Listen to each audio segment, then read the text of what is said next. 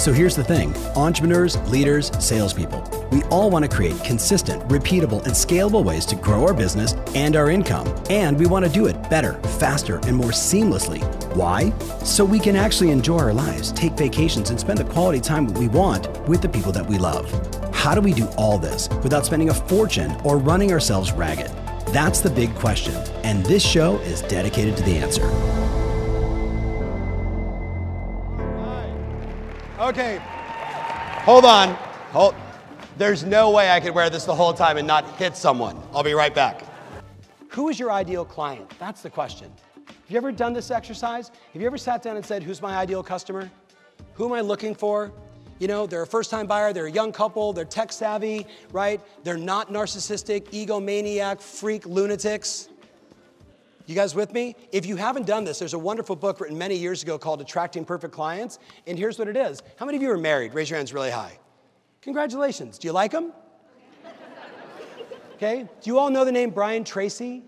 Very famous old speaker, right? One of my early mentors. I'm in a seminar like this. Brian Tracy, I, I, he is mentoring me. Now we call that coaching. He's mentoring me from 18 to 20. And on July 17th, 1991, about a month before I turned 20, Brian said, Hey, Tom, stand up. And I looked around, and there was a bunch of old people. They were like 40. I'm 20, and I'm making 250,000 bucks a year as a sales guy. And he says, Tom, tell him what we do, da da da. And he said, Look at me. He goes, I love you. You need to get married. You with me? I'm sitting with a girl that I'm dating. And I'm like, Look away, look away, look away. and I said, Brian, how do you attract the, per- the perfect spouse thinking this is my out, like I can just, you know, like, er, er, er, right? And uh, he says, I want you to go back to your room tonight and write down everything you're looking for in the ideal spouse. Everything that you value, everything that matters in your heart of hearts. Think of women that you respect. Think of people that have touched your life. Think about those qualities and those characteristics. I wrote everything down July 19th, 1991, and I met my wife one month later. Hey, it's Tom.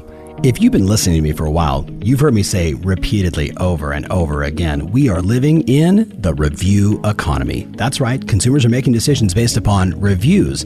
With that said, I'm looking to get this podcast into the minds of more amazing people just like you. You can help. Would you go to Apple Podcasts and write a review? Tell them what you think. Hey, one star, five stars, make up your own number of stars. Totally fine by me, but please go to Apple Podcast and write a review. It means the world to me. Thanks in advance. Now, let's get back to the show. One month later, and literally, I meet her at a seminar, and I'm like, because I used to walk around with like this cheat sheet. You guys think I'm kidding? I was pre-qualifying. How do you feel about this? How do you feel about that? How do you feel about this? How do you, right? Just trying to navigate and see, you know, because she had a bunch of the checks, right? you know, physical looks, Italian, dark hair. I'm lily white, man. If, if my kids could tan, that would be awesome. Check, check, check, right? But then we start dating, and now I'm going to the deep stuff values, parents, relationships, religion, work ethic, money. And I'm asking all these questions, and she's like, You're the strangest person I've ever dated. She's like, You ask the weirdest questions. Why are you asking me all these questions? Fellas, do not do this. I said, Well, I went to this seminar, and the guy told me to write down everything I wanted, and you're it. She said to me, I did not go to that seminar. I'm not sure if you're it for me. and didn't date me again for three, four months. And about a year and a half of lead follow up, I got her. you with me? But if you don't know, thank you. If you don't know what you want, then you know what you get? A bunch of shit.